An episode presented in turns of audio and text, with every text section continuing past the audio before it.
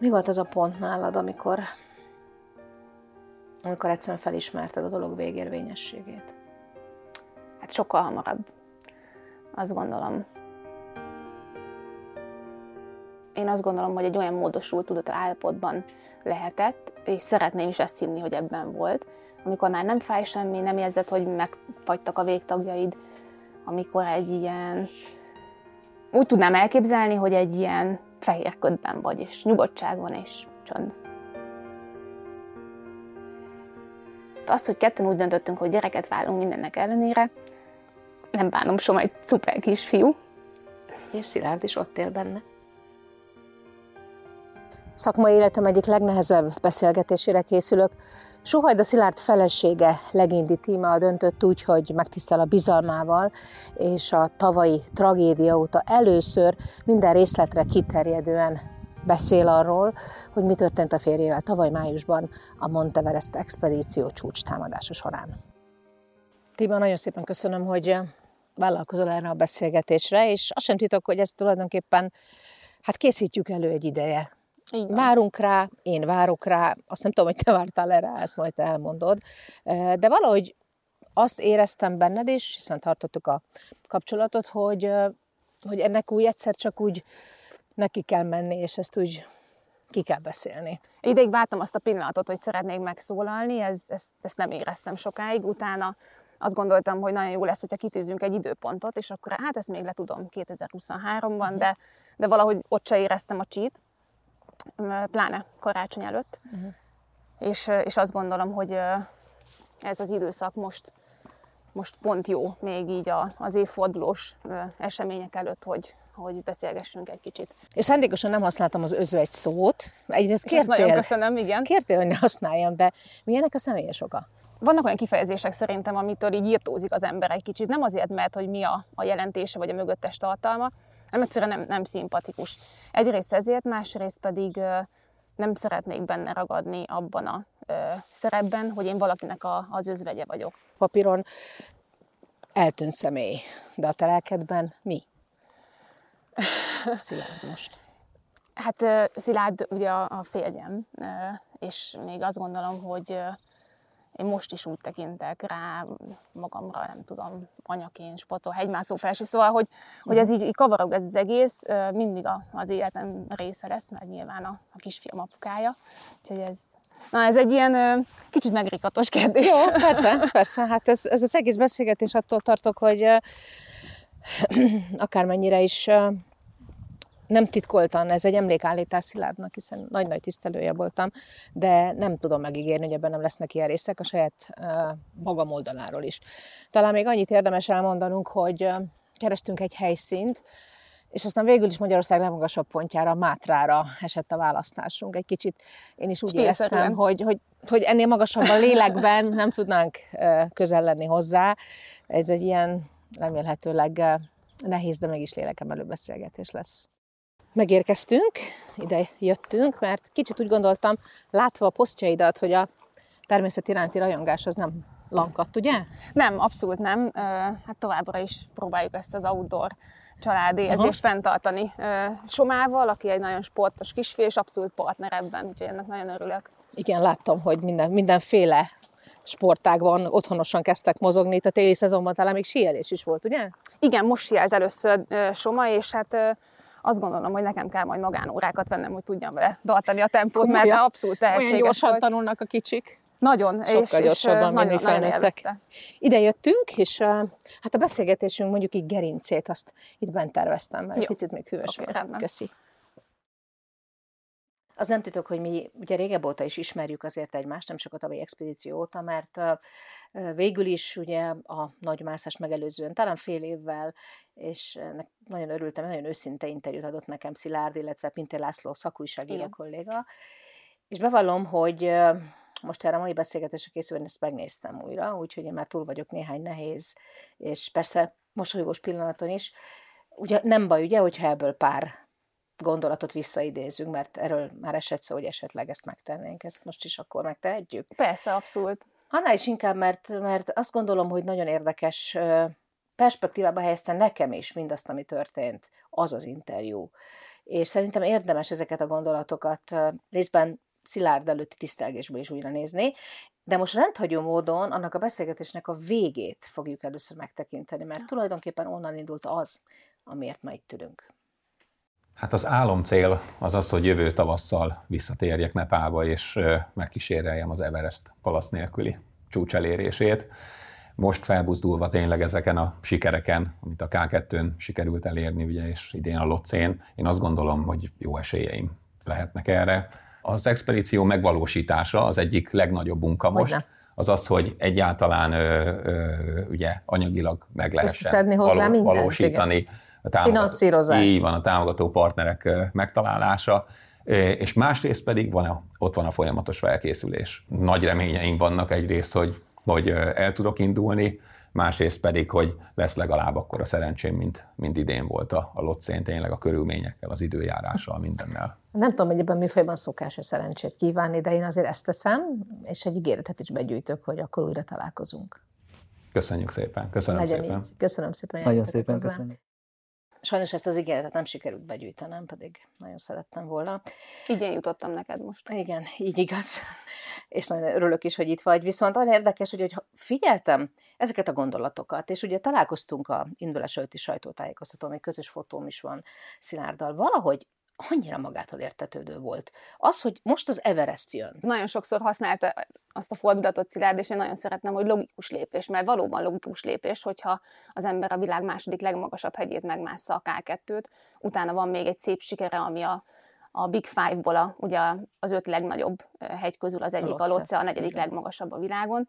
Ezek után valóban logikus lépés az, hogy az Everestre készülsz. Ugye nem az első Everest expedíciója volt Szilárdnak, 2017-ben Klein Dáviddal voltak közösen, illetve az elmúlt tíz év hegymászó magashegyi expedíciós tapasztalatait összegyűjtve, mm, ismerve a felkészülését, nekem, sem, nekem nem fordult meg a fejemben az sem, hogy nem sikerül. És nem azért, mert hogy a felesége vagyok, elfogult vagyok, lehet bármit mondani, hanem egyszerűen én láttam azt a beletett munkát, láttam, ott voltam a sikereknél, ott voltam a sikertelen expedícióknál, és ez mind-mind hozzáadott ahhoz, hogy Szilárd fizikailag és mentálisan is olyan erős legyen, hogy képes lehet megmászni a, a Monteverestet, földünk legmagasabb pontjára felérhet.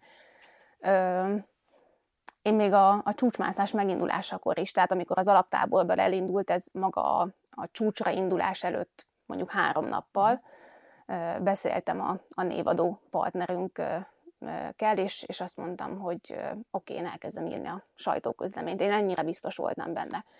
Nyilván nem kezdesz el egy B-verziót megírni, mert hát. akkor majd átvariálod, hogy réssike, nem tudom, a legrosszabbat, volt olyan év egyébként, amikor mm, nagy ügynökséggel, kereskedelmi tévével dolgoztunk együtt, a legrosszabb verzióra is volt egy forgatókönyvünk. Szóval akkor tulajdonképpen már, már lélekben már csináltál végig olyat, hogy mi van akkor, ha, ugye?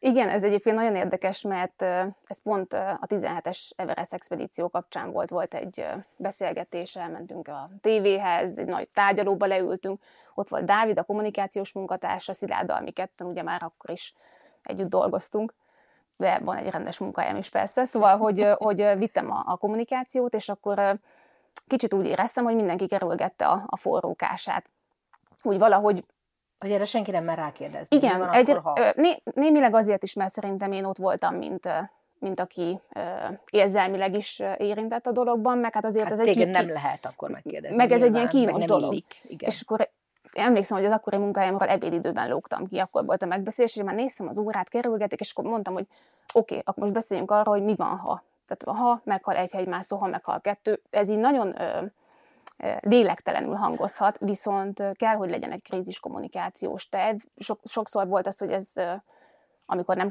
csak ketten dolgoztunk, akkor ez írásos formában is megvolt. Ki az, aki nyilatkozni fog, mit fog mondani, mikor nyilatkozunk, mikor mondjuk ki a, a végső dolgot, mert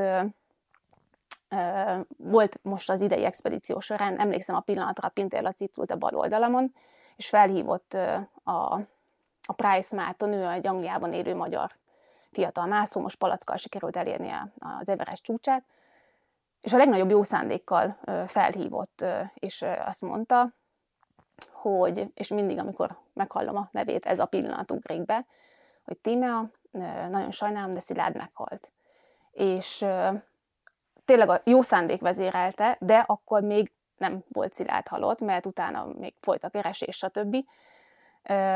És akkor nem az volt, hogy én nem tudom, fejvesztve rohantam a fürdőszobában és elbűgtem magam, hanem csettintettem, és azt mondtam, ami az elmúlt tíz évben mondjuk berögződött, hogy oké, okay, kell még egy ö, hely, ahonnan ezt megerősítjük. Ha, mert ha igaz, akkor csak akkor tekinthetem igaznak, hogyha két forrás megerősíti. Hát tulajdonképpen megszólt benne, de az a fajta, hogy mondjam, józan uh, ember, az a kommunikációs szakember is részben, aki erre a feladatra készítve volt, hogy ilyen csúnyán mondjam, az elmúlt tíz év során. Így van, ez, ez, ez belé, belém ivódott, és sok ilyen momentum volt a, a 23-as Everest expedíció kapcsán. Szilárddal nekünk is rajtatok keresztül volt aktív kapcsolat, és küldte a jobbnál jobb videókat. És aztán egyszer az érdekes volt, és engednek hogy idézzem, amikor azt mondta, hogy az alaptábor egyébként mostanra olyan, mint egy tüdőszanatórium, mindenki csúnyán köhög, a doki szerint vírusos nyavaja is terjeng, a személyzet kis höhög, én is köhögök, volt, aki 41 fokos lázzal került innen le, hogy ez azért, nem tudom, nem volt egy ilyen, egy ilyen intőjel, egy ilyen harangszó, hogy hát nem biztos, hogy, hogy, hogy minden ideális. Nem, mert igazából az a furcsa, nem köhögsz. El is nevezték kumbu köhögéstek, ugye a kumbu égesés az a, a szakasz, ami az alaptábor és az egyes tábor között egy ilyen széttörezett lecseres rész. Van egy ilyen száraz köhögés se ott az embereknek, és, és az a fura, hogyha nem köhögsz fel valami csúnyaságot. Tehát, hogy független attól, hogy oxigénes mászó vagy oxigén nélküli mászó, mindenfajta bajok jelentkezhetnek. Nyilván 5000 méter, vagy kicsivel 5000 fölött, 5300 méter az alaptábor, az az a pont, ahol még tud a szervezet regenerálódni, de nem tökéletesen. Uh-huh. Tehát, hogy nem tudom, mondjuk kirepedezedik a hideg. De más, más expedíciók során is lehetett tapasztalni nála, hogy ilyen köhögés van, vagy van valami, hát valami torokban, persze, igen, ez, igen. ez, ez, szóval ez, így, ez, ez egy, együtt jár a Nem, igen, ezt, a itt szeretném is ezt a tévhitet eloszlatni, hogy Szilárd betegen indult a csúcsra, mert nem egy eszement hegymászóról beszélünk, aki mindenáron el akarta érni a csúcsot. Tehát, hogyha ő beteg lett volna, akkor én tudok róla, és nem indul el betegen a csúcsra. Ez nem egy olcsó vállalkozás. Ugye ő is itt erről a, imént arról beszélt, hogy elő kell teremteni, létre kell hozni, meg kell hozni, ugye, találni a forrásokat, egy támogatót, több támogatót, és a többi, és a többi. Azon is gondolkodtam, hogy amikor az ember ezt most tisztáztuk, hogy ugyan egészséges volt, de mondjuk, mondjuk például döntési helyzetben van, akkor az nincs benne a fejében, hogy úristen, azért, azért nagyon hogy sokak utol... miatt, uh-huh. hogy a támogatók miatt, hogy, a, hogy az értem szurkolók miatt, hogy, hogy atya úristen, hát itt, hogy meg se próbálja, mondjuk, hogy történetesen megeshet egy ilyen profi emberrel az, hogy azt mondja, hogy olyan az idő, olyanok a körülmények, neki se vágok a csúcs támadásnak, mert irreális. Volt ilyen, volt ilyen szóval például. Szóval történt vele ilyen. Ugye a K2-t a harmadik próbálkozásra sikerült megmásznia, 2015-ben és 2016-ban senki sem érte el a, a csúcsot, ha jól emlékszem, egyik évben se, amikor ő, ő ott volt. 2019-ben e, sikerült ezt elérnie. Még visszakanyarodnék ahhoz, hogy mondtad, hogy ugye megmondta a videóban is Szilárd, hogy, hogy az anyagi források, ez novemberi felvétel, itt még nem volt meg egyébként a, Nyilván ez mindig az utolsó pillanatban áll össze. Áll össze. Igen és nagyon szerencsés volt ebből a, a szempontból a, a tavalyi év, meg szerintem Szilárd egy ilyen szerencsés csillagzat alatt született. Az utolsó pillanatra mindig minden összeállt. Sokat beszélgettünk egyébként arról, hogy amire utaltál, hogy, hogy úgy érezheti az ember, hogy most van itt a lehetőség, és hiba lenne nem élni vele, viszont rossz időjárási körülmények között betegen, felkészületlenül nem indulna el sem egy expedícióra, sem a, a Csak csúcsra. azért kérdezem, mert az élsport világában ez egyáltalán nem ritka, ugye, hogy egy, egy világversenyen valaki bevállalja sérülten az indulást, vagy fájdalomcsillapítókkal, vagy ne Isten, tehát azért hallottunk már egy pár csodát, ugye, hogy, hogy mikre képesek a sportolók, mert a pillanat, ugye, az nem jön vissza. És, és ezért is kérdezem, hogy a hegymászás ilyen szempontból egy, egy vagy szilárd szemszögében megfontoltabb műfaj? Én csak Szilárd nevében tudok beszélni, Persze. a többi hegymászó nevében nem, viszont mi otthon az ebédlőasztalnál beszélgettünk arról, hogy hogy ez egy olyan nagy vállalkozás egyébként, vagy vállalása az Everest megmászása, nagyon sok munka kell, nem is gondolják az emberek, hogy mennyi háttérmunka van abban, hogy egyáltalán el tudjon indulni. Ez nem egy olyan dolog, én azt gondoltam, és, és Szilárd ebben egyetértett, hogy amit ne lehetne újra és újra létrehozni Tehát, hogy gondolok itt a, a támogató partnerekre, hogyha a legnagyobb és nyilván a legdrágábbra sikerült összehoznia rövid idő alatt kellett ehhez a korábbi K2 és Loce sikerén, azt gondolom, akkor ezt én az mai napig azt gondolom, hogy bármikor máskor meg tudta volna tenni. Tehát nem, nem volt rajta egy olyan fajta nyomás. Persze szerette volna, mert, mert nyilván szerette volna, a K2-t is szerette volna megmászni, és, és harmadszorra sikerült. De hogyha most hazajön, akkor biztos, hogy nagyon csalódott lett volna, de ott lett volna lehetőség. És, és nincs ilyenkor olyasmi, tételesen el kell számolni, hogy hát nem sikerült. Hát, Ennyit beletettünk, hát ezt, megszponzoráltuk, de nem sikerült. Jó, hogy a partnerek Igen. magával elszámol, velem beszélget, és a partnerek felé nincs egy olyan, a partnerek felől soha nem lehet olyan elvárás, hogy csúcsikerre szerződik az ember. kötelezettség. Nem, szerintem az nagyon rossz lenne. Egyrészt a, a, a partner szemszögéből is, Szilárdra is helyeződne egy olyan nyomást, mi az elmúlt tíz évben soha, nyilván soha nem csúcsikerre szerződtünk. Az egyes partnereink látták De benne. azért azt hidd el nekem, ez fontos, hogy ezt most tisztázzuk szerintem. Persze. Ezt meg kell érteni, ugye, hogy amikor valaki ugye önerőből, de mégis támogatók segítsége jut el egy ilyen projekt megvalósításaig, akkor akkor nyilván minden felelősséget ő vállal, de ezek szerint annak a súlyát is, hogy, hogy adott esetben a rizikó az, az többe annál, amit józan észre vállalni lehet. Egyébként a csúcs támadásra indulásig nem volt benned, mert azt szokták mondani, azért a nőkben van sokadik érzék is. Bármiféle baljós előjel? Nem. Nem. Egy héttel mondjuk a csúcsmászásra indulás előtt. Emlékszem, hogy beszéltünk ugye interneten keresztül telefonon. Én kint ültem az utcán egy széken, Soma biciklizett, aszfaltkrétával rajzolt. És emlékszem, hogy még le is írta egy naplójában, hogy olyan könnyedséggel beszéltem róla, hogy na jó, most akkor még tudom én, van egy két nehéz hét, fölmész, lejössz, hazajössz, kész, minden szuper. Szóval nem, abszolút nem. Én, én nyugodt voltam, meg mondom, azt hangsúlyozni kell, hogy az a munka, amit ő beletett a felkészülésbe, Különösebben nem mérte soha azt, hogy mennyi idő alatt fut le, nem tudom, egy maratont 2000 méter szinttel, viszont voltak olyan momentumok, mondjuk az evezőpadon, amit, amit nézett, hogy nem tudom hány perc alatt húz le 5 kilométert, stb. És ez alapján kristálytisztán látszott az, hogy ugye március végén indult az expedíció, de januárra már jobb formában volt, mint amikor a K2-re indult. Én azt gondolom, hogy végig önmaga tudott maradni, valószínű nagyon gyorsan lett magas hegyi betegsége, és nem, nem volt meg az a ö, felismerés benne, amire mindvégig számítottunk, hogy érezni fogja azt a pontot, amikor ez eljön. Ö, ez egy ilyen állítólag gyors lefolyású ö, ö, dolog. Amikor mi utoljára beszéltünk, akkor ő már a K2 magassága fölött volt, ugye 8635 méterről hívott fel telefonon. Ö, nagyon érdekes, ugye tudatosan nem olvastam egyébként semmit, ami, ami megjelent a médiában az expedíciót követően. Hát nyilván, is tetted, nyilván azért mazsoláztam, mm. meg szalagcímeket olvastam, stb. Sok helyen láttam, hogy megjelent az, hogy miért nem fordítottam vissza, nem volt jó a hangja. És akkor itt ismét legyen egy olyan, nem tudom, három mondat, amivel téfiteket oszlatunk el. Ezzel is vagyunk itt. Szilárdnak nem volt rossz a hangja. Aki nem beszélt még soha műholdas telefonon senkivel, nem tudja, hogy milyen a másik hangja. Aki soha nem beszélt még egy olyan emberrel, aki 5000 méteren van. Az alaptáborban is volt egy jellegzetes alaptábor és Ugajda Szilárd hangja. Uh-huh. Nagyon sokszor beszéltünk az alaptábornál magasabbról is.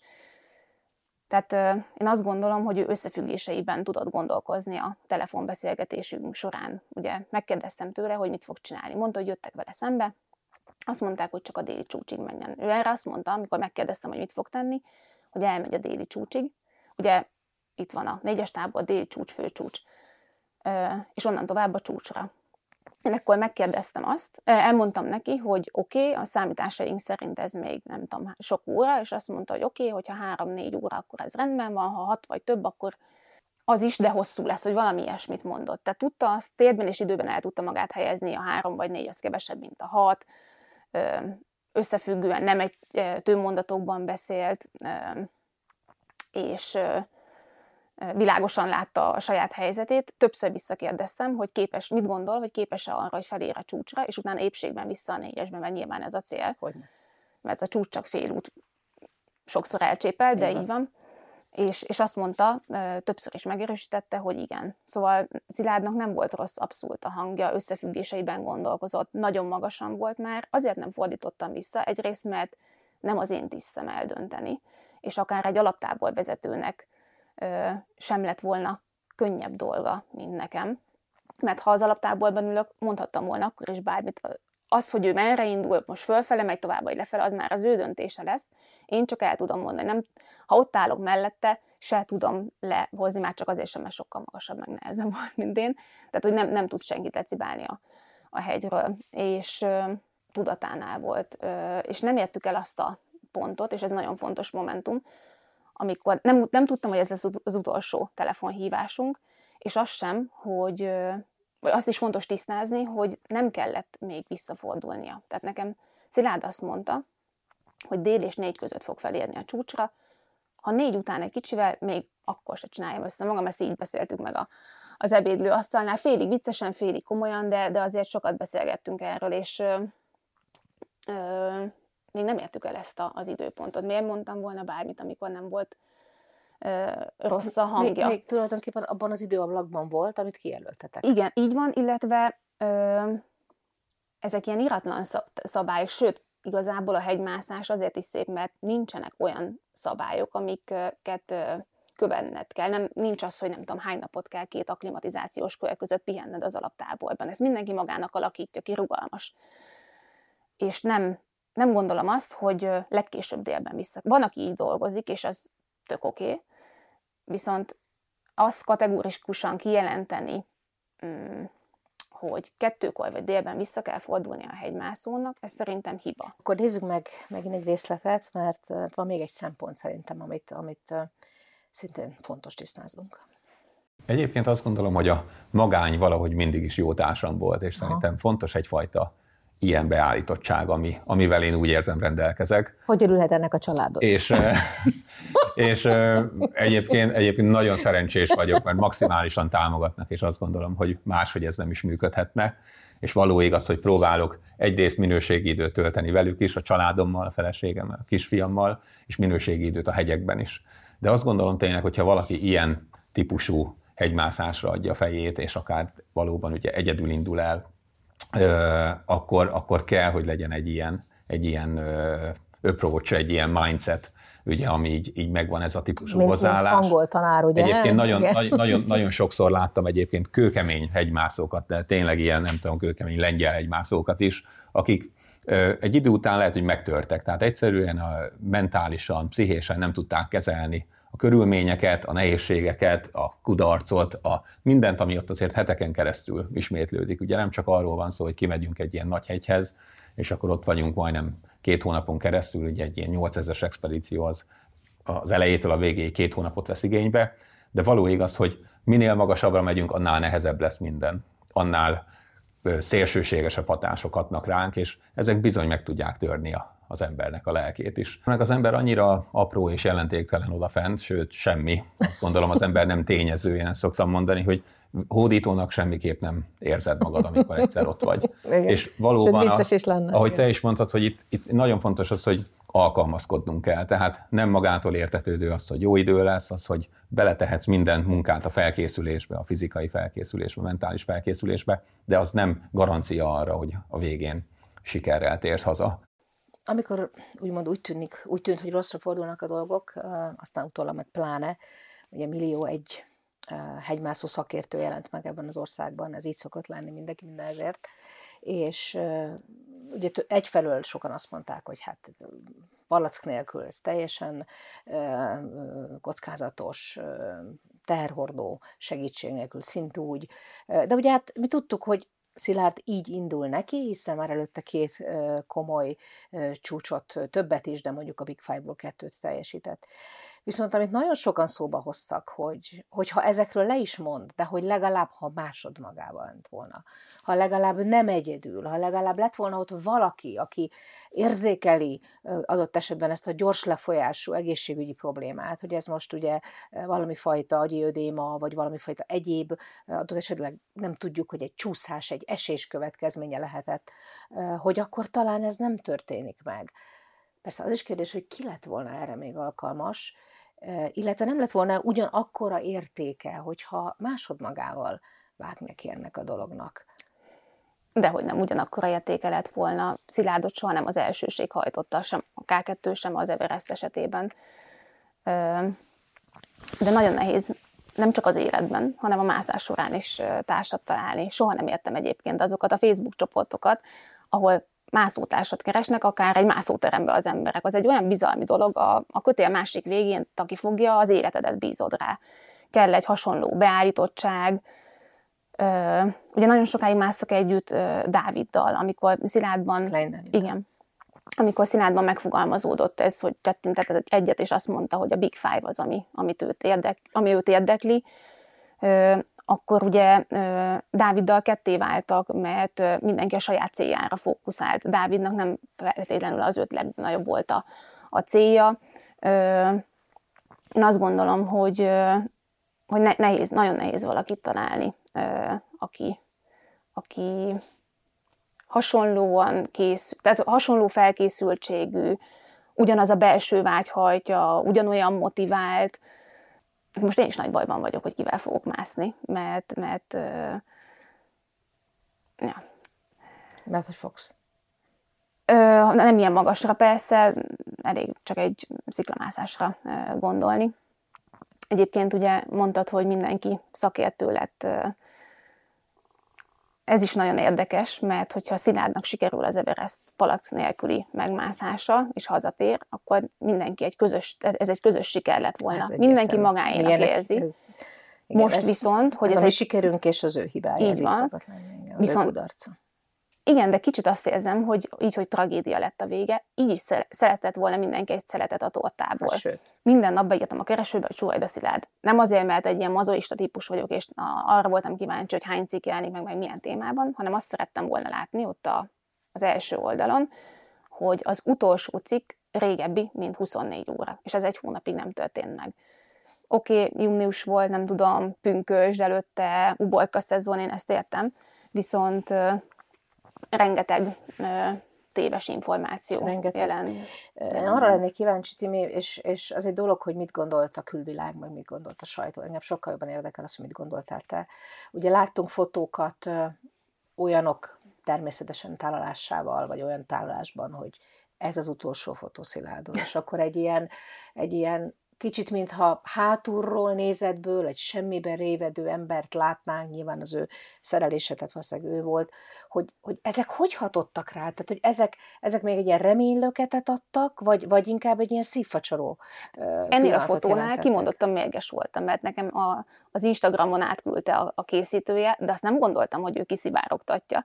Azt akartam, hogy én ezt az utolsó fotót megtartom magamnak. Egyébként tök érdekes, hogy te, aki nem mászol, te azt látod, hogy ő ott ül a semmibe révedve, viszont nem, ő fotózott, az oxigén palackokat fotózta, és én biztos vagyok benne, hogy ő talált egy olyan pontot, ahol tudott pihenni, leült, mondjuk nem tudom, megigazította a hágóvasát, ivott, elrendezte a ruházatát. De Ezt ott... gondolod legalábbis innen most? Igen, de ott volt a kezében a fényképező, és az, abban viszont teljesen biztos vagyok, hogy ő onnan egy nagyon szép képeket akar csinálni az ott hagyott palackokkal együtt. Tehát e- ez, nem tudom, bármiben mernék fogadni, hogy ez De akkor az azt jelenti, hogy aki, aki a fotóz, fotózásra képes még, akkor az még magánál van. Persze, ott még... beszéltünk telefonon, tehát ez a, a balkonin ez az... Mhm. volt, az ilyen 8x400 méter körül van, úgy ugrasztott ki az ágyból, mert ugye ott volt nálunk a Pintér Laci, Igen. partnereket meghívtam estétől, és akkor nem tudom, éjfélkor lefeküdtünk aludni, és azt gondoltam, hogy talán négy órakor felkelek, és akkor három négykor a telefoncsörgésre ébredtem, és, és felhívott, hogy drága szerelmem, itt vagyok a balkonin, gyönyörű idő van, most egy kicsit megálltam pihenni, süt a nap, gyönyörű a kilátás, kár, hogy nem látott, tehát egy pár percet beszéltünk telefonon, mint hogyha nem tudom, a Pirisből hívott volna föl. Ez hihetetlen ezt most, most így hallani. És innentől kezdve hány óra telt el addig, amíg fejetetére állt veled is a világ? Ugye az, az volt azon a napon, hogy ez egy szerdai nap volt, az talán szerda, mindegy, egybe folyt ez a néhány nap. Nem csodál. Meg volt beszélve Somával, hogy figyelj Soma, reggel itt lesznek a tévések, nincsen semmi gond, meg reggelizel, mami jön érted vissza logopédiára, óvodába, délután én megyek érted. Én azt gondoltam, hogy délután négykor, amikor megyek Somályát az óvodába, ugye ott akkor 3 óra 45 perc az időeltolódás Nepállal, este van, hát délután négyig, hát 20-szor végzünk, én nem tudom, háromkor már üdvrivalgással hívom a legjobb barátainkat. Amikor tudtuk azt, hogy nagyon késői csúcsra érés lesz, még akkor sem pánikoltam. Valahol egy ilyen meghasonlott tudatállapotban voltam, mert egyrészt a kommunikációt én feleltem, amit utólag azt kell mondanom mindenfajta ö, nagy képűség nélkül, hogy megveregethetem a saját vállamat, mert szerintem nagyon jól lehoztam azt a ö, néhány napot. Ö, másrésztről viszont Szilárd felesége is vagyok, ö, aki, aki azért izgult, hogy épségben érjen vissza a négyes táborba, tök mindegy, hogy felér a csúcsra, hát egészen vagy biztos, nem. hogy az embernek akkor ketté hasod valahol a személyisége. Igen, és akkor ö, ö, voltak olyan pillanatok, amikor azt mondtam, mindenkit lent hagytam a földszinten, hogy kérek 5 vagy 10 percet, felmentem az emeletre, sírtam, telefonáltam.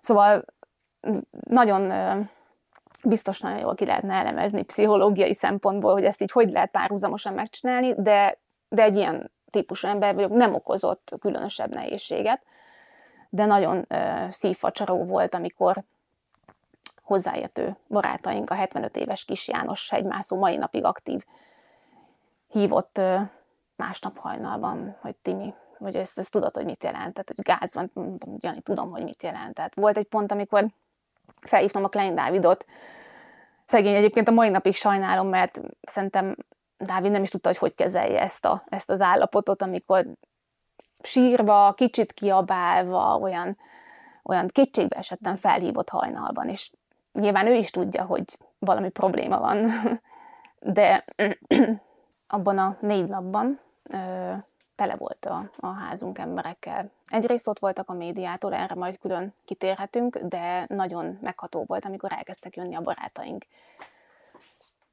Szilárd mellett ö, szocializálódva, ők is tudták azt, hogy oké, okay, nem ért fel aznap a, a csúcsra, estig nem ért fel, hogy valami baj van. Másnap reggel láttam, nem tudom, Roland becsöngetett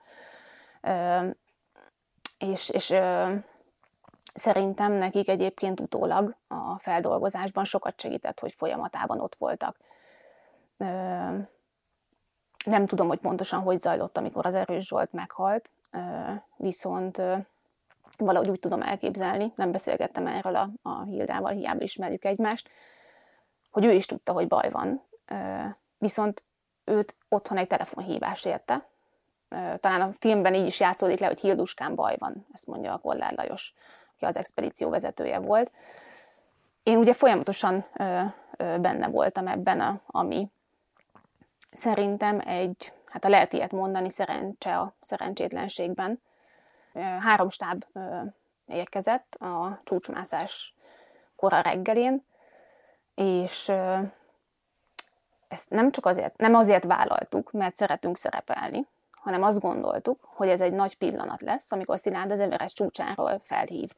Persze én ezt rögzíthettem volna otthon egyedül is, viszont akik odaérkeztek stábok, mindenkivel személyes kapcsolódásunk volt. Tehát nem, nem jelentkeztünk, hogy akkor gyertek, hanem ott volt az egyik stáb, ahol az operatőr Szilárd kollégiumi szobatársa volt.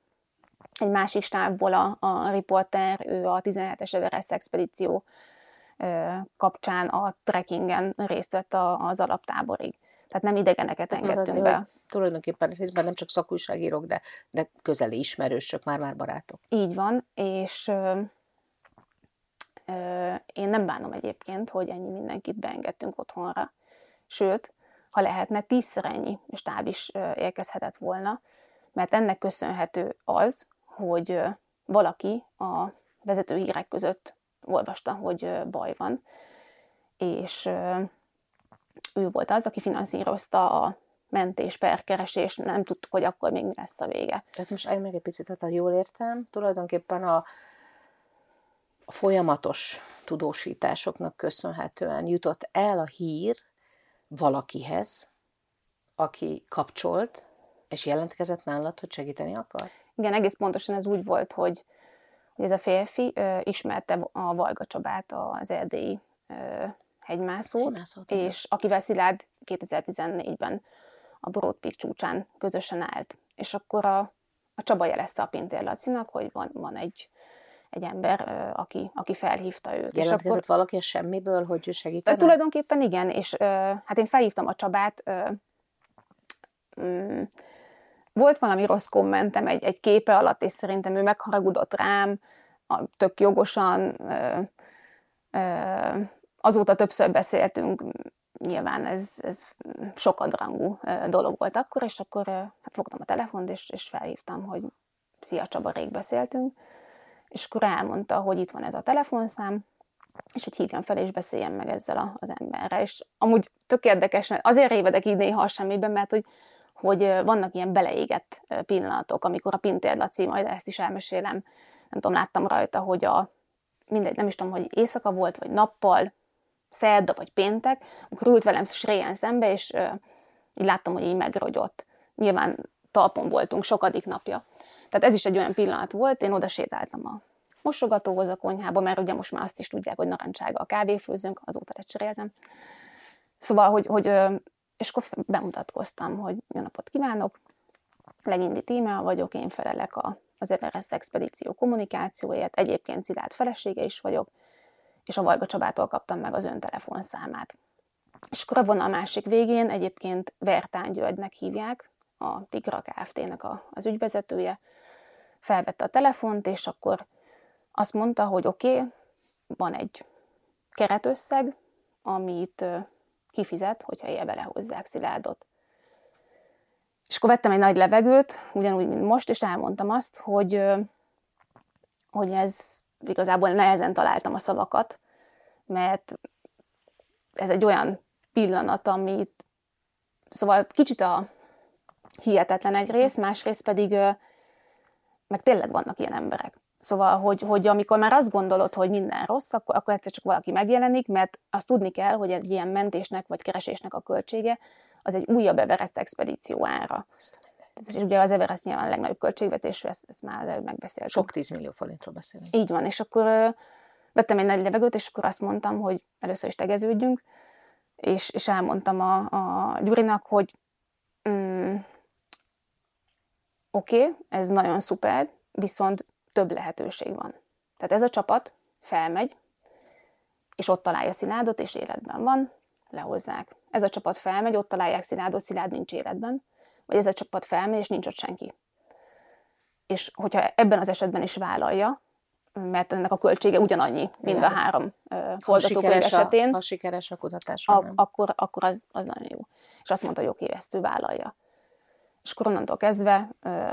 Ez volt az a pillanat, ami ugye úgy terjedt el abban a futótűzként a sajtóban, hogy, hogy indul egy, egy kereső expedíció Igen, Szilárdér. Ugye itt a mentőhelikoptertől elkezdve nyilván ugye a szakmában legnevesebb serpák indultak a keresésére. Igen, ezt megelőzően, még azt, hogy a kronológia Igen. meglegyen, amikor én tudtam, hogy késői csúcsra érés lesz, és valószínűleg Szilárd az éjszaka folyamán fog visszaérni a négyes táborba, akkor ö, ö, megkértem a kinti logisztikát biztosító ügynökséget, hogy küldjön föl két sejpát Szilárd elé a négyes táborba, hogy vágyják meleg tával. Nem tudom, hogy a, melyik országban van ez a macskás kávé, de ilyen drága teát biztos nem árulnak ott sem mert uh, nyilván nem gondolkozol ilyenkor. Tehát, persze. hogyha ha, ha ez, ki tud, ez kifizethető összeg, akkor, akkor egyből persze rávágtam, hogy oké, okay, ez ennyibe kerül, ez a díja, és akkor menjenek. Viszont a mentési költség azért ez már teljesen más tétel. És akkor az a két cserpos rácok felmentek, és amikor ez a mentőcsapat, akit most említesz, elindult, őket helikopterrel kitették a kettes táborban, oxigénnel másznak nyilván, hát dolgoznak, irgalmatlan gyorsan, tehát valami 7 és fél óra, vagy 7-8 óra alatt felértek a, a négyes táborba, ahonnan tovább indultak. Ott a, a tea, teás serpák közül ugye az egyik csatlakozott hozzájuk, tehát négyen mentek Igen. föl, és akkor egy lenn maradt, hogy havat olvaszt, stb. És tök nagy mázdink volt, mert voltak friss kipient serpák, akik ráadásul a legjobbak közé tartoztak, tehát még itt is ott volt Szilágy szerencse csillaga, illetve a helikopterpilóta Simone Moro volt, és, és őt biztos nem ismerik a, a nézők, egy nagyon neves mászó, Nagyon, és Így van. egyben... Ö, ö, Hát a szakma egyik legjobbja helikoptermentésben. is igen, egyébként. és ö, hát nem ismerem mondani, hogy milyen magasra ment a helikopterre, annyira magasra, hogy az ő engedélyét felfüggesztették akkor, mert ugye ez országhatáron van, ez a, a csúcs, és nehogy kémtevékenységet folytasson. Tehát itt van, még ilyenekre is kell gondolni, de olyan magas repült, nyilván onnan is még sok száz méter választotta előtt ö, Szilárdtól, aki ugye az utolsó GPS jel az ö, 8795 méterről jött, ami 53 méterrel színben a csúcs alatt van, ez távolságban még ugye közel sem annyi. Persze.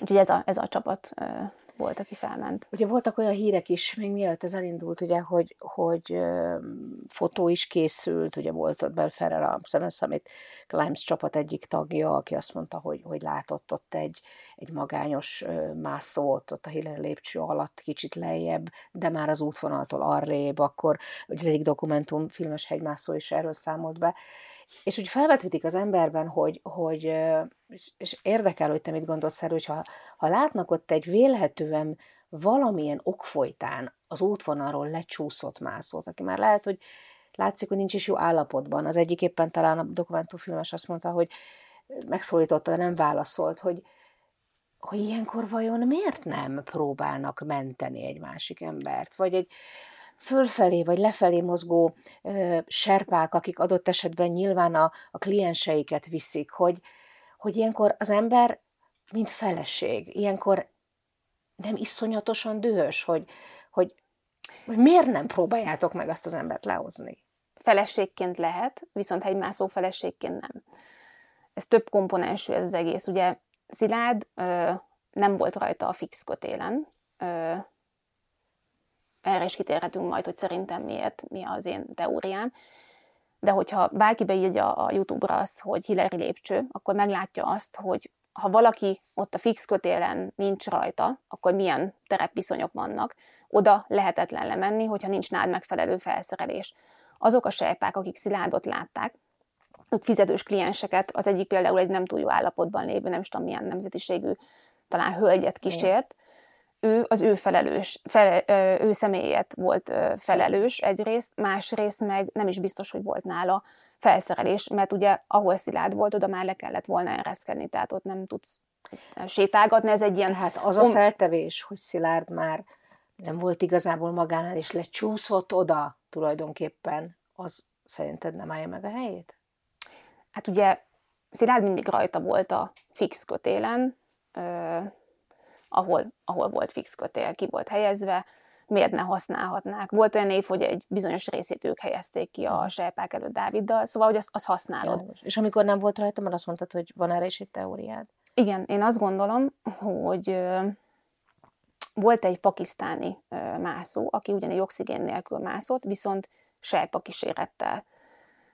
Ő annyira aluszékony volt, ugye a nagy magasság, kevés oxigén, előtte nem tudom hány napig nem alszol kielégítően a lentebbi táborokban, hogy átszerelésnél, amit úgy kell elképzelni, hogy van az egyik fix kötél, itt véget ér, mellette kezdődik a másik, és átakasztod a karabineredet, ö, álló helyben elbúviskolt.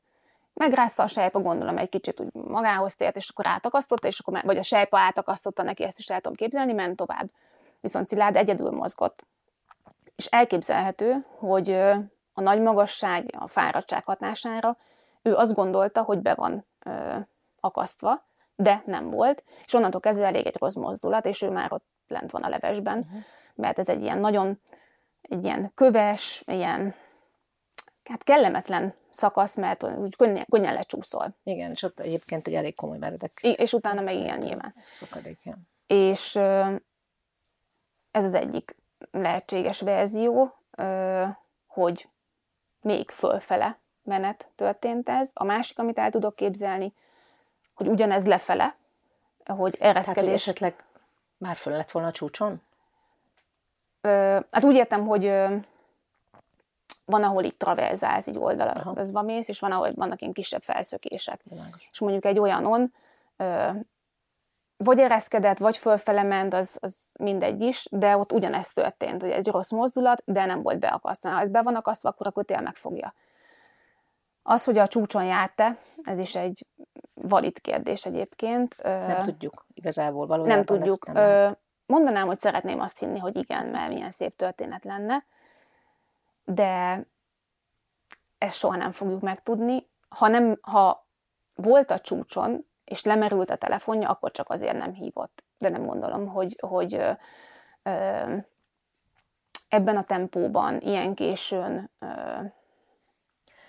Na most ugye még, még bennem azért az is megfogalmazódott, hogy akkor attól a pozíciótól kezdve, ahol látták őt tulajdonképpen azért a, a, az útvonaltól letérve ott a Hillary lépcső alatt, gyakorlatilag egy kicsit félrecsúszva, ahol most ugye nem tudjuk, hogy lecsúszott-e oda, vagy, Igen. vagy leereszkedett. Bocs, hogy közvágok, esetleg még nem tudom, magas hegyi beteg lett, és ugye ott van az Everest film, talán abban van, hogy elkezd vetkőzni a hegymászó, mert azt gondolja, hogy meleg van. Sőt. Gondolhatta azt, hogy ő egy ilyen virágokkal teli mezőn sétál. Sőt, sőt ha már ezt szóba hogy... hozod, akkor engedd meg, hogy idézzünk vissza egy nagyon érdekes élményt, amit, amit szintén ebben a korábbi beszélgetésben szóba hozott.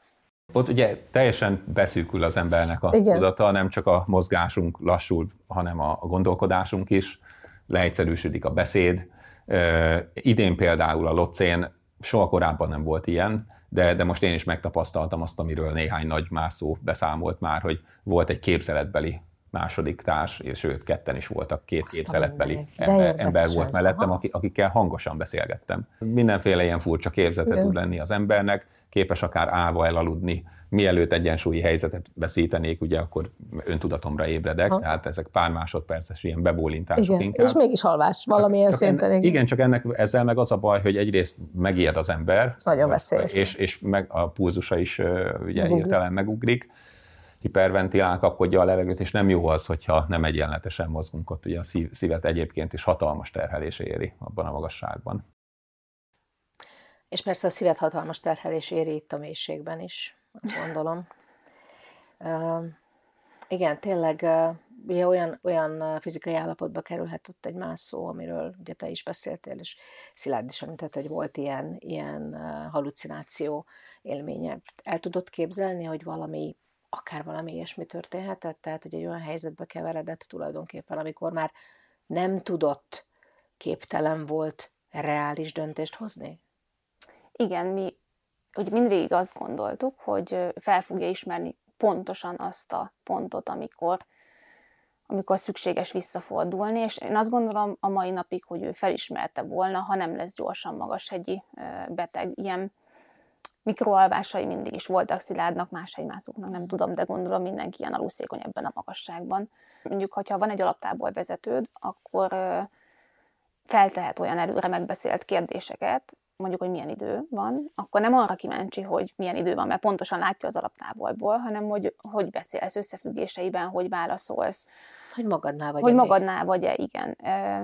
Ilyen lehetett volna sajnos nincs egy olyan pirula, amit be lehet venni, és azonnal hat. Van ez a dexametazon inekció, amit minden alkalommal felszívva a fecskendőbe vitt magával Szilárd meg Dávid is szokott vinni, ha nagy baj van, de azt nem ilyenkor adják be. Szóval, hogy, hogyha mm, ha Szilárd ott lett volna a fix kötélen, ugyanilyen állapotban, mint amit ben leírták, hogy van, és arra megy egy Klein Dávid, akkor Dávid tudja azt, hogy oké, okay, most beadom a dexamet, inekciót,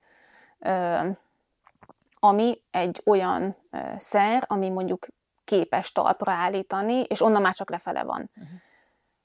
Ha bárki Szilárdot ilyen állapotban ott megtalálta volna, nem hiszem, hogy nem akarom azt hinni, hogy átléptek volna rajta, akkor megteszel mindent, akár a csúcsikát is kockáztatva, hogy segítesz a, a másiknak.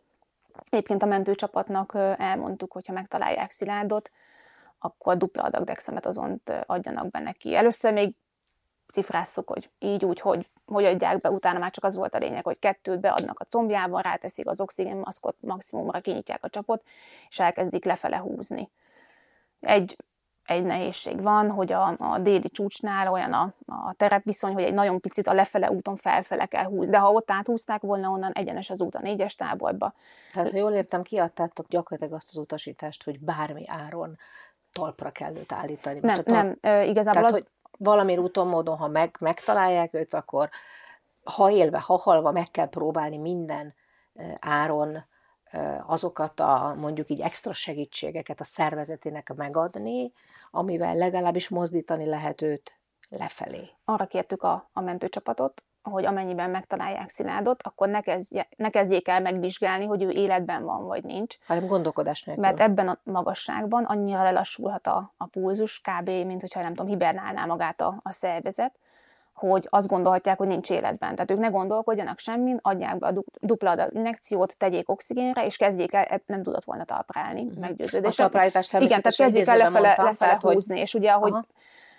újra oxigéndúsabb környezetbe ér, akkor egyre inkább jobban lett volna.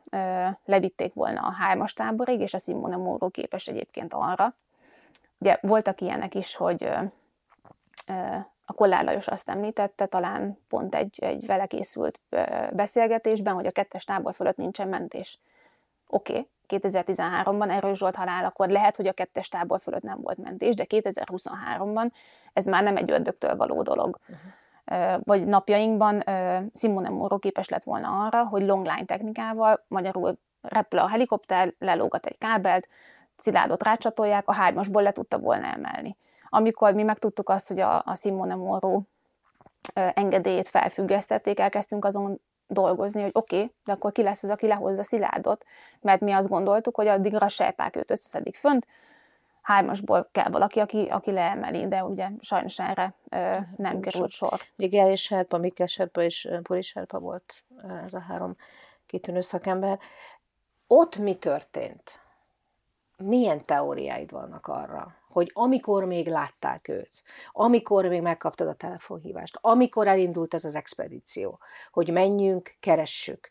És ugye azt is lehet tudni, hogy tulajdonképpen a csúcsig is fölmentek, tehát hogy végig pásztázták, talán többször is. Igen. Az összes létező helyszínt, ahol Szilárd megfordulhatott, hogy végül is nem találták meg a testet. Nem találták meg őt. Mi történhetett? Egyébként elképesztő munkát végeztek ezek a, a srácok, tényleg, ahogy mondod, a déli csúcs és a fő csúcs között mozogtak, lenéztek mind a két oldalra, ahova lezuhanhatott. Ez szerintem nagyon egyszerű, szilárd ott volt egy nagyon kitett, omlékony csúszós helyen, és ő egyszerűen lecsúszott. És olyan irányba csúszott le, ami nem az útvonal része, tehát őt soha nem fogják megtalálni, és a helikopterről meg csak azért nem látszódik, ezt mondták a, a kinti ügynökségtől is, ugye utána még többször beszéltem velük, ültek videókat, képeket, hogy valószínűleg beesett egy hasadékba. És ezért nem látszik helikopterről, tehát valami olyan helyen van, mert ö, azt se gondolom, hogy könnyű, de nagyon nehéznek se ö, vélem azt a feladatot, hogy egy ilyen fehér, havas, szürke köves közegben megtalálj egy sárga-piros pontot. Tehát eléggé így adja magát, hogy, hogy könnyen észrevehető. Csak azért nem látszódhat, mert valami olyan helyre került, ahol, ahol egyszerűen föntről nem látszik. Mi volt az a pont nálad, amikor, amikor egyszerűen felismerted a dolog végérvényességét? Hát sokkal hamarabb. Azt gondolom. Mm. Ez egy nagyon Beszélhetünk majd kicsit a hegymászó feleségekről is, mert szerintem nem azt mondom, hogy ők erre ki vannak képezve, mert nyilván erre senki nem készül fel. De azért, hogyha megnézed, nem tudom, a Klein Dávid, a Valga Csaba feleségét, akár a, az Erős Zsolt feleségét, a Hildát, akkor, akkor elég kemény, kemény csajok, és azért működhetnek ezek a kapcsolatok szerintem ilyen jól, mert hasonló beállítottságú a, a párod. Kell, hogy, kell, hogy legyen valami fajta. És akiket felsoroltam, talán a Valga Csaba felesége, aki nem mászik, ha igen, akkor bocs, de hogy, hogy ő is egy nagyon, nagyon határozott csaj, és, és mm, éppen ezért sokáig azt gondoltam, hogy ha valaki, akkor a Suhajda Szilárd ezt kibírja, kibír egy éjszakát 8000 méter fölött, hóban, fagyban, hidegben, beszéltem a, a Hildával akkor telefonon, és nagyon jó, hogy felhívtam. Nem lelki támaszra volt szükségem véletlenül se, viszont ő volt az egyetlen, aki emlékeztetett arra, ami Szilárd nekem csak egyszer mondott el, hogy ha baj van, akkor a legjobb helyen az Everesten van.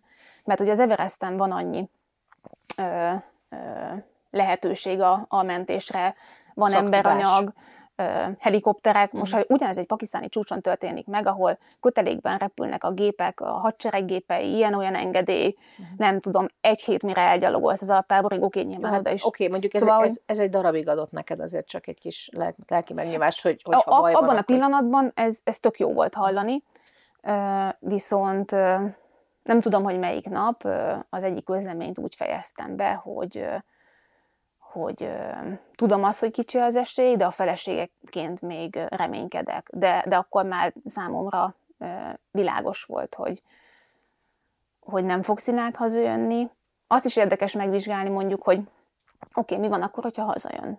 Hazajön mondjuk ö, úgy, hogy ö, túléli, de olyan ö, sérülései lesznek, amit ö, amputálják kezét, lábát, tolókszékbe kényszerül. Persze ápoltam volna élete végéig, de ha valaki sportol, vagy csak legyen egy olyan hobbid, amit, amit nagyon szeretsz, és onnantól kezdve soha többet nem tudod csinálni, és gondolj bele egy ilyen, hát nekem nem kell mondani, egy ilyen sportolóba, lesz egy olyan sérülésed, bármi, ö, akármennyire erős vagy mentálisan, ö, nem tudnál teljeset, teljes életet élni, és ehhez még ugye hozzájön valami, nem tudom, csonkítás fizikailag, ö, már azért láttunk olyan magyar hegymászót, akit csonkolt láb sem tartott vissza, pont Erős Zsolt volt az az egyik.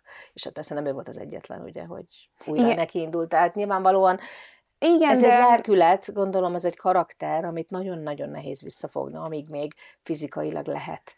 Igen, de szerintem ő olyan állapotban került volna elő ennyi idő után, hogy ö, mozgásképtelen lett volna ö, az élet hátralévő részében.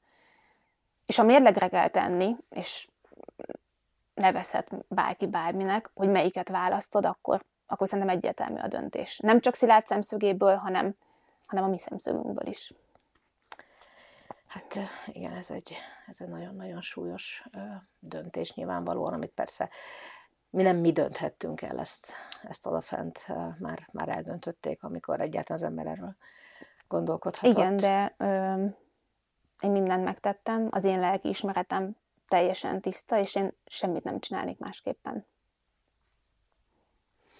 Soha nem volt benned olyan pillanat, hogy magadat okoltad?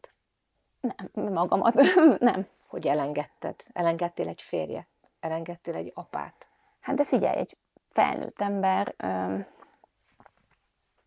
ez az ő döntése volt, a közös döntésünk. A, most akkor a felelősség kérdése gondolom, hogy nyilván az én inger küszöböm máshol van, mint, mint másoknak, aki nincs benne a mászásban, vagy nincs egy, egy mászóférje, vagy egy extrém sportoló barátja.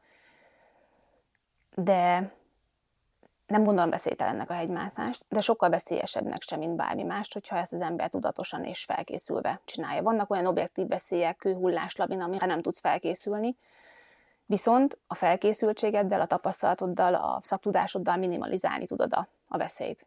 Oké, okay, jön egy magashegyi betegség, ödéma, azzal nem tudsz mit kezdeni. Szóval én azt gondolom, hogy attól, hogy valakinek családja van, nem, nem szíjazhatod a, a, a székhez. Zirád is engem minden elképzelésemben támogatott, abszolút száz százalékban a, a partnerem volt, az, hogy mi, mi szülők lettünk, az a mi közös döntésünk. És oké, okay, itt szóba lehet azt hozni, hogy, hogy de Soma nem ezt választotta, de Soma soha nem fogja tudni, hogy milyen az, hogy két szülővel nősz fel. Nyilván egy óriási teher nézve. És, és pontosan ez az, amikor ugye az emberben fölvetődik, hogy, hogy de egy anya dolga nem az-e, hogy azt mondja a gyermek apjának, hogy de mi van akkor, ha? Oké, okay, de mondták régen a férfiaknak, hogy nem menjetek háborúba, meghaltok, nem jöttek Most haza. mondják. Ö... Sőt, viszik őket sajnálatosan. Mm, mm, nem, nekem ebben semmi felelősségi kérdésem nincsen. Abban, hogy Szilárd hogyan döntött. Az, hogy ketten úgy döntöttünk, hogy gyereket válunk mindennek ellenére, nem bánom, Soma egy szuper kisfiú. És Szilárd is ott él benne. A ti döntésetek lett végül is, hogy szülők lesztek, és gondolom, hogy ezt a történtek fényében sem bánod. Sőt. Nem, abszolút nem, Soma egy szuper kisfiú, és ezt a felelősségi kérdéskört annyival zárnám csak rövidre, hogy nekem van egy szuper apukám, nagyon szerencsés vagyok. Nem mindenki ilyen szerencsés. Mennyivel jobb az, Szilárdnak volt szintén egy nagyon, Somának volt szintén egy nagyon szuper apukája, Szilárd. E, igaz, hogy e, csak öt éves e, koráig. De vajon az a jobb, hogy van egy nagyon jó minta előtted, és látom Somában ezeket a, a szilárdos vonásokat. Soma meg szokta dicsérni, hogy milyen szép a hajam. A kezei közé veszi az arcomat, és azt mondja, hogy anya csodálatos, vagy oké, okay, nyilván szeretne is valamit. De hogy ezeket mind az apukájától tanulta, ezeket a, a viselkedési formát. Igen, igen, de nagyon-nagyon jól elleste ezeket a, a kedveskedés formáit. Én azt gondolom, hogy nagyon fontos a példamutatás a gyerekeknek. Soma nem azért mozog ennyit, mert mi hajtjuk, Szóval mennyi, tegyük ezt mérlegre egy olyan apukával, aki, aki mondjuk nem foglalkozik a gyerekével. Melyik a jobb bár, bár, bár él. Igen, és, mégsem, és, és fizikailag mondjuk ott van. Jó, hát nyilván ez is, ez is egy szempont, és, és azt is megértem, hogy, hogy kell is magadban keresni, eh, hogy is mondjam, ilyen, ilyen megoldó képleteket, amivel az ember azért a magában felmerülő, nyilván ott dörömbölő kérdéseket meg kell, hogy válaszolja. És, és szeretném is, hogyha picit azért méltóság teljesen lezárnánk mindazt, ami ott az Everesten történt, de nekem megfordult a fejemben, pedig, pedig csak tisztelője voltam Szilárdnak, és gondolom neked is nagyon sokszor, hogy, hogy azok az utolsó pillanatok, azok vajon milyenek lehettek. Ő azt mondta, hogy zarándokút, amikor az ember uh-huh. egy ilyenre elindul biztos te is átgondoltad, hogy amikor vajon benne megfogalmazódott a felismerés, hogy nem lesz hazatérés. Nem hiszem. Én azt gondolom, hogy egy olyan módosult tudat állapotban lehetett, és szeretném is ezt hinni, hogy ebben volt, amikor már nem fáj semmi, nem érzed, hogy megfagytak a végtagjaid, amikor egy ilyen, úgy tudnám elképzelni, hogy egy ilyen fehér ködben vagy, és nyugodtság van, és csönd. Tehát amit ő mondott, ugye, hogy az ember olyan jelentéktelen, olyan apró, olyan semmi, nem kellett átélnie azt, hogy felfalja őt a természet? Nem, nem hiszem. Hát én is azt gondolom, hogy, hogy ezt kell, hogy higgyük, hogy, hogy ez a módosult tudatállapot tulajdonképpen valahol egyszer csak így, így átringatózott tulajdonképpen a lét, nem lét határán. És ha tudatánál lett volna, akkor csak válaszol annak, aki megszólítja. Akkor akkor felhívott volna telefonon. De mivel ezek nem történtek meg, ebből számomra egyenes a következtetés arra, hogy nem volt tudatánál, és valószínűleg ez igen, amit te is mondasz. Az, hogy valahol a sajnos nyilván nagyon sok hegymászóval együtt szilárd teste ott nyugszik, és ott maradt, és talán azt is mondhatjuk, hogy ennél közelebb nem lehetne az égiekhez. Ez egyfelől nyilván egyfajta megnyugvás is, hogy egy olyan helyen van, de de egy szerető feleségnek az a fizikai látvány hiánya, amit azt szokták mondani, hogy azért a gyász folyamat része is ez. Ezzel hogy boldogulsz? Ha arra gondolsz, hogy hiányzik egy koporsós temetés jajveszékelő asszonyokkal és homokot szóró családtagokkal, most ezért biztos sokan majd megköveznek, nem hiányzik. Ez számomra egyértelmű, hogyha valaki a hegyen hal meg, ha csak nem mondjuk egyéb okokból, de szeretnék lehozatni a, a családtagja. Az is tök oké, ha valaki szeretné, de számomra egyértelmű volt, és ezért ö, aki nincs benne ez, ebben az egészben, vagy nem empatikus egy kicsit is, az nem érti meg, hogy miért, de szerintem ez a logikus lépés, ahogy a K2 és a Lotse után az Everest, egy ö, ilyen ö, halál után az a logikus lépés, hogy maradjon ott a teste. Jó, egyébként meg amúgy se tudnák megtalálni, az már csak egy ilyen zárójeles dolog, de ha ott feküdne a, az útvonal mentén se szerettem volna azt, hogy, hogy lehozzák. Nem vagyok amúgy ez a temetőbe járó típus. Nem attól emlékszünk valakire, hogy minden vasárnap kimegyünk a, a temetőbe, vagy két hetente elmolvolunk egy imát a templom első sorában. Erre vannak sokkal számomra jobb praktikák is. majd ki is fogunk arra térni, hogy mik ezek, mert nagyon kíváncsi vagyok a túlélési stratégiáidra, de azt mondtad, hogy nem gondoltad abból a hangulatú telefonhívásból, hogy ez lesz az utolsó. Nyilván azóta már számtalan szó felidéződtek benned az utolsó pillanatok.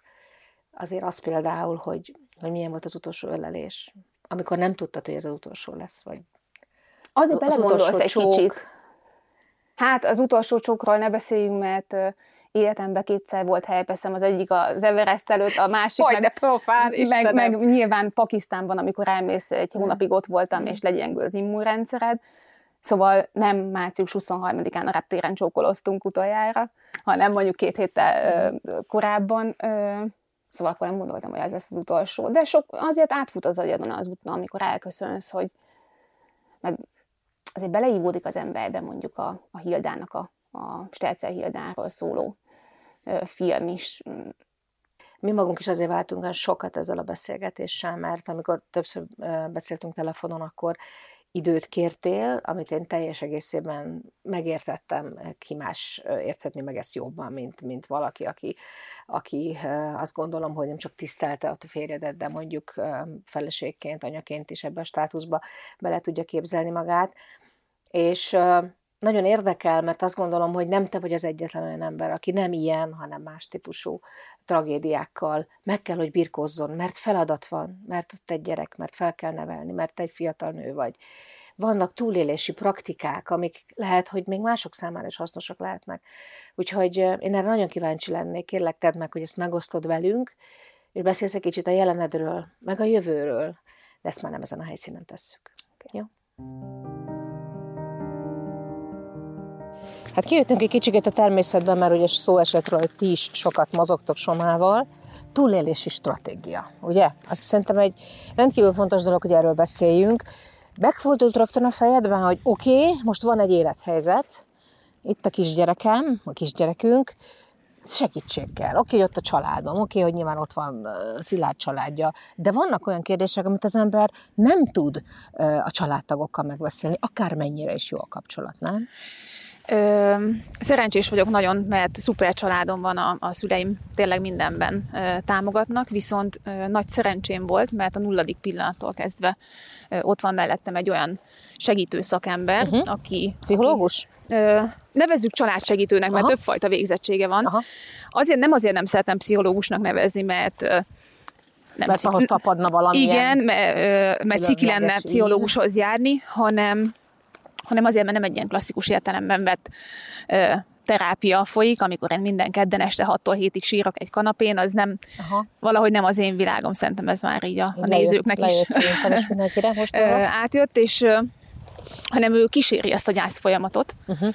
Ö, nagyon sokat ö, sportolok, ami egyébként ö, egyfajta gyógyír, és Kicsit. Ezt láttam ö, egyébként, majdnem azt akartam megkérdezni, hogy olyan sok, hogy is mondjam neked, ilyen sportos képet látok, ugye ö, a Climbers Wives Timi név alatt, ö, a hegymászó feleség Timi, hogy mintha sportban menekülnél.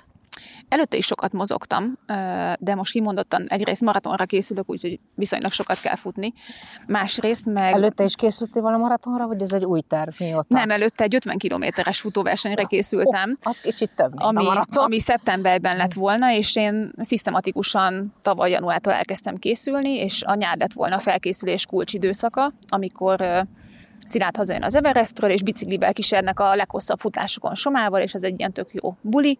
Tehát akkor a, a te projektet kísérték, te projektedet kísérték volna a fiúk, ugye? Így van. És mert addig nem kellett, nem tudom, 25 kilométernél többet futnom, és akkor gondoltam, hogy majd a nyáron ö, még felhozom ezt a, a maradék ö, mm, szintet, vagy fittséget, viszont ö, azt a javaslatot kaptam ettől a ö, szakembertől, hogy ha fel is tudnék fizikailag készülni, néhány hónap alatt, szeptember elejére már alakulnak a lelkemben a dolgok, és nem feltétlenül rohamtempóban, de hogy nehogy az legyen, hogy az a fajta, én így fordítottam le magamban, fizikai terhelés visszavessen a, a lelki folyamatokban, mert nyilván azért ez egy sokkal a szervezetednek, Hogyne, hogyne. és szóval, hogy nem, nem különösebben új dolog ez a, az életemben. És igen, kicsit azt érzem, hogy amikor nem Sportolsz. sportolok, nem szedek fájdalomcsillapítót, de ahhoz tudnám hasonlítani. Volt már rá példa, hogy bevettem fájdalomcsillapítót, hogy beveszed, és kitart valameddig a hatása. Elmész hajnalban futni, és akkor itt tök jól lehozod a napot kora délutánig. Jó, akkor Kis, kis endorfin függés? Függés még nincs, remélem. Ö, De viszont, nyilván az ott felszabaduló mindenféle fajta, hogy is mondjam, hormonok, amit az ember átél azért a futás közben, annak, annak kell, hogy legyen. igen, meg amúgy is Figyelem elvonó és egyéb jótékony hatása. Igen, meg amúgy is koránkelő ö, vagyok, szerettem mindig ö, reggel edzeni. Uh-huh. Van, hogy erre mondjuk késő este kerül sor, de, de hogy hogy feldob valamennyire, utána végzek a munkával, elmegyek a kisfiamért, és akkor utána egy másik fajta tevékenység köt le. Ez nem azt jelenti, hogy én egyik feladatból men- menekülve a másikba az egész problémakört ki akarom kerülni, hanem ez a napi rutinom, ez a, ez a beosztás. És Soma, mibe tud menekülni? Kell neki? Mert azért a, az ember anyai szíve összefacsorodik, ha belegondol abba, hogy tulajdonképpen milyen napok várnak rá, vártak rá. Igen, ö, mint mondtam, a nulladik perctől egy szakember segítséget kértem, tehát ő elmondta, hogy én ezt Somának hogy mondjam el, hogy kell elmondani egy öt éves kisfiúnak. Én egészen bagatál módon követtem az ő utasításait. Uh-huh. Nyilván négy nap nem, szinte nem alvás után én ezt lejegyzeteltem, és annak megfelelően ö, mondtam el Somának, hogy mi történt az apukájával. Ez a szakember ö, nagyon nagy segítségemre van most is, de akkor is, mert ő eljött és felmérte Somát játék közben. Azt mondtuk, hogy ő egy kolléganőm, nagyon szerencsésen jött ki pont. Volt egy telefonhívásom, tehát ő negyed órát kettesben is maradtak, uh-huh. és azóta is tartjuk vele a, a kapcsolatot Soma szempontjából is, és azt mondta, hogy hogy Soma rendben, rendben van. Ez nem azt jelenti, hogy nem tudom, 12 éves korában eh, ezzel nem kell majd foglalkozni, mert Biztos, hogy valamilyen szinten traumatizált, gondolom, csak kérdés az, hogy ez a feldolgozása. Igen, de erre Ez meg azt mondja eh, ez a hölgy, hogy, hogy lépésről lépésre. Tehát uh-huh. most azzal foglalkozunk, ami, ami most van, és akkor majd, amikor 12 éves lesz ráírek, akkor foglalkozni eh, azzal, hogy akkor mi lesz. Úgy tűnik, hogy majd ez a kiskamaszkor lesz az egyik vízválasztó, vagy legalábbis most ezt mondja? Ö, nem emlékszem pontosan, hogy milyen uh-huh. életkort mondott, de hogy, hogy ez még elő, előjöhet. Uh-huh. De Soma köszöni szépen jól van, nagyon aktív, sportos kisfiú. Az óvodában hogy kommunikálta ezt a dolgot? Én bementem az óvodába, és egyébként mindenki nagyon készséges volt, nagyon kedvesek az ott dolgozók és a vezetőnő is, mert Soma ugye tudósított folyamatosan. Tehát ő mondta, hogy tudták, hogy ő a Suhajda Szilárd kisfia, vagyis pontosabban az ő apukája a Suhajda uh-huh. Szilárd, mert ez Soma közege, Aha. és akkor mindig mondta, hogy hát apa a kettesben van, jó, most indul a csúcsmászás, tehát hogy ő abszolút így, ezt így élte, ő, ő volt a kollégám, Aha. És akkor, mint egy jó asszisztens, mindent, mindent elmondott, és bementem, és nagyon kedvesek voltak, és mindenben segítettek az óvónőkkel, nem tudom, telefonon beszéltem, úgyhogy ö, szerencsések vagyunk ilyen szempontból, egy nagyon szerető közegben van Az- Soma, azt Az gondolom. tényleg nagyon, fontos dolog. Az, az a mondat azért az, az, az valahogy úgy elő kellett készíteni azt a mondatot, hogy apa nem jön haza? Igen, ezt, ezt um, szívbe markoló pillanat volt, mert ö, ezt ki kellett mondanom, hogy apa meghalt, ő nem jön haza, ketten leszünk, én fogok vigyázni rád, nem tudom, közben megfogtam a kezét, és ap, tehát látszott rajta, hogy ő, ő ezt érti.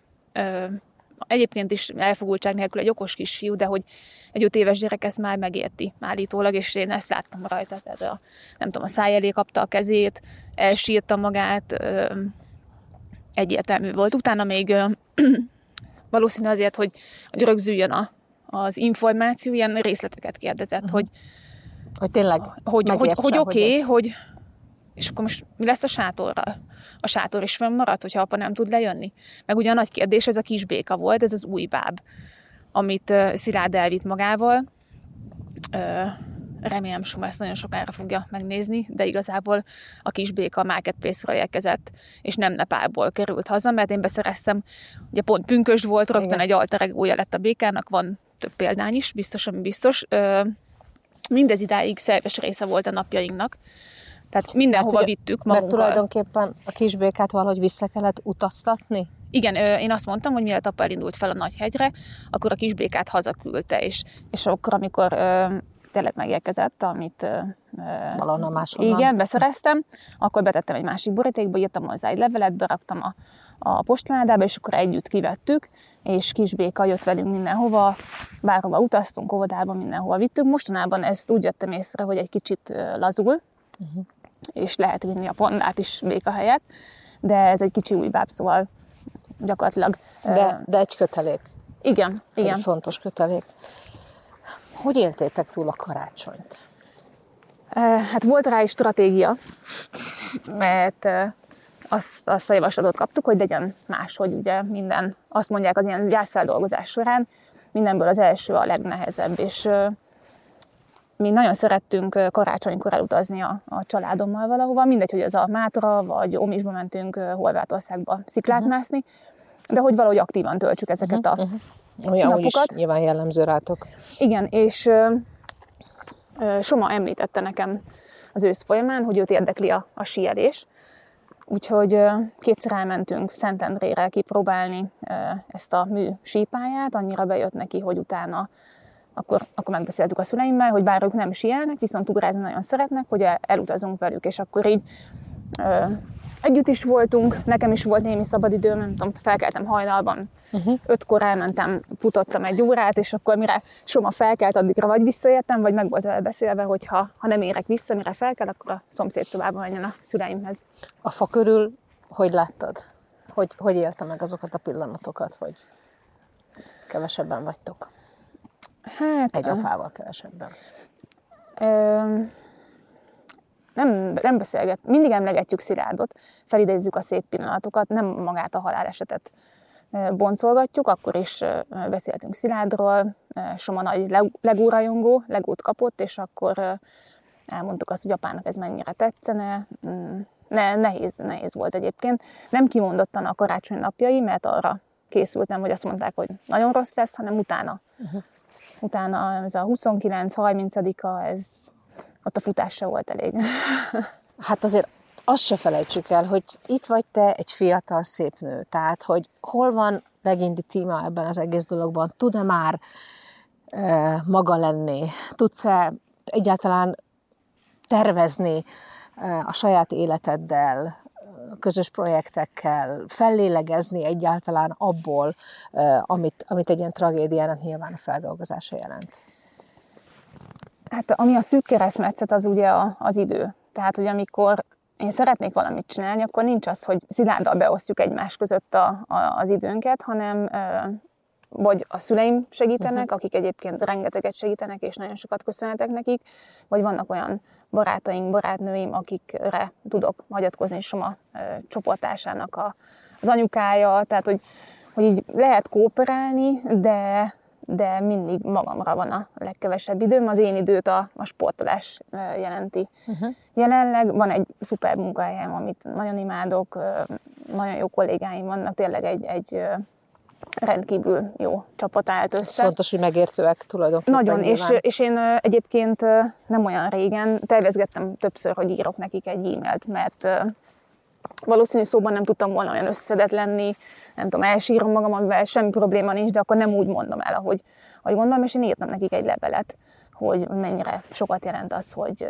hogy mellettem vannak, néha együtt nevetünk, együtt sírunk, és, és szerintem ez egy jó, jó döntés volt, meg ez egy olyan közeg, aki, akik ezt tehát szívesen fogadták, és, és nekik is szerintem fontos volt. Amikor én először bementem dolgozni Szilárd halála után, akkor nem csak a munkahelyemen volt ez jellemző, hanem máshol is, mint a kicsit leprás lennék. Úgy az emberek el, nem tudják, hogy hogy viszonyuljanak Hát, hogy valakihez, aki gyászol. Én se feltétlenül tudnám, és, és mondtam nekik, hogy oké, okay, sziasztok, itt vagyok, mert én egy kisebb irodában ültem még akkor, hogy gyertek, nyugodtan beszélgessünk, hogy, hogy próbáltam én nyitni, uh-huh. mert hogy hogy tényleg ne, ne, nehéz, helyzet, nehéz igen, és helyzet, akkor így van. tudod, legtöbben azt kérdezik, hogy Szia Timi, hogy vagy? És akkor erre mit mondasz? Mostanában azt szoktam mondani, hogy ahogy ebben a helyzetben, ebben az időben lehetek. Vannak szép pillanatok, boldog pillanatok, van, amikor nagyon rossz paszban vagyok, de, de mind a kettőt megengedem magamnak. Most, hogy beszélgetünk, nyilván azért kicsit próbáltam magam felszívni, de, de valószínű, mire hazaérünk, addigra leengedek. nem, nem akartam természetesen az energiáidat kiszippantani, de tudtuk, hogy ez a beszélgetés azért tartogat hát nehéz meg, olykor kellemetlen kérdéseket is, mint például azt, és erre már bent utaltunk a házban, hogy, hogy azt hogy élted meg, ugye, hogy egyrészt arról már beszéltünk, hogy miért volt a sajtó bent, tulajdonképpen nagyon sok szempontból érthető okokból. Azt is elmondtad, hogy bizonyos szempontból ennek volt egy óriási pozitív hozadéka Igen. egy, egy olyan úriember jelentkezésével, aki finanszírozta a mentést. Na de, amikor az ember azt látja, hogy bizonyos körök úgy gondolják, hogy a közösségi médián elhelyezett posztokból majd ők könyvet adnak ki, majd ők hasznot húznak, majd ők hirtelen Sohajda Szilárd halálából meg akarnak gazdagodni. Láttam erre vonatkozóan is egy posztodat, amikor konkrétan nem csak, hogy megkérted, hanem el magyaráztad, hogy mit jelent, mit jelent valóban ugye a szellemi termék, vagy az, amit az ember kvázi, mint tulajdonos birtokol, még akkor is, hogyha ez egy közösségi média felület. Szóval ezt hogy élted meg? Mert ez, mert ez, ez a viselkedés, erre nem tudok más szebb kifejezést mondani. Ezt fontosnak gondoltam kiírni, mert Szilárd elkezdett egy könyvet, ezt régóta tervezte, azt uh-huh. gondolta, hogy az Everest még, még kell bele, uh-huh. nyilván nem uh-huh. ilyen módon gondoltuk, Persze. de ezt én szeretném befejezni, és, és ez folyamatban van, még nincs aláírt uh-huh. szerződésem, illetve elköteleződésem, de már egy nagyon reményteljes több beszélgetésem vagyunk túl. Uh-huh. Nagyon szépen Leszel mond... még boldog? És boldog vagy-e bizonyos szempontból? Vagy vannak-e tényleg olyan boldog pillanatok, vannak, amire... Abszolút vannak boldog önfelett pillanatok somával. Vannak mélységek is, és magasságok, hogy ilyen stílszerű legyek. Mm, nagyon szépen megfogalmazta egy, egy ismerősöm, hogy ezt, ezt körben övi az élet, ezt a, ezt a gyászt, és, és valahogy így, így tudom elképzelni. El tudom képzelni, esetleg akár szerelmes is leszel valamikor? Ez most olyan, mint hogyha te lennél a pszichológusom, és nyomogatod a, a gombot rajtam. Pedig nincs ilyen végzettségem, tehát csak... De jól állna amúgy. Kíváncsi vagyok. Ö, ö, nem szívesen gondolok erre igazából. Felkavaró erre gondolni. Azt el is hiszem. Ha most egy záró gondolattal azt mondjuk, hogy Suhajda Szilárd, a te férjed, a gyermeketek édesapja végül is mit hagyott itt nektek, neked? Akkor ezt össze tudod foglalni? Hát röviden nagyon sok boldog pillanatot, meg egy baromi nagy feladatot. Sok erőt kívánok hozzá. Köszönöm. És köszönöm szépen, hogy beszélgethettünk. Nektek a figyelmet köszönöm, ez volt a Csisztus Podcast egy nagyon-nagyon különleges kiadása, Legindi Tímeával.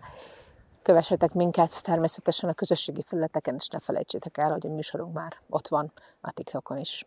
Remélem, hogy legközelebb is találkozunk. Sziasztok!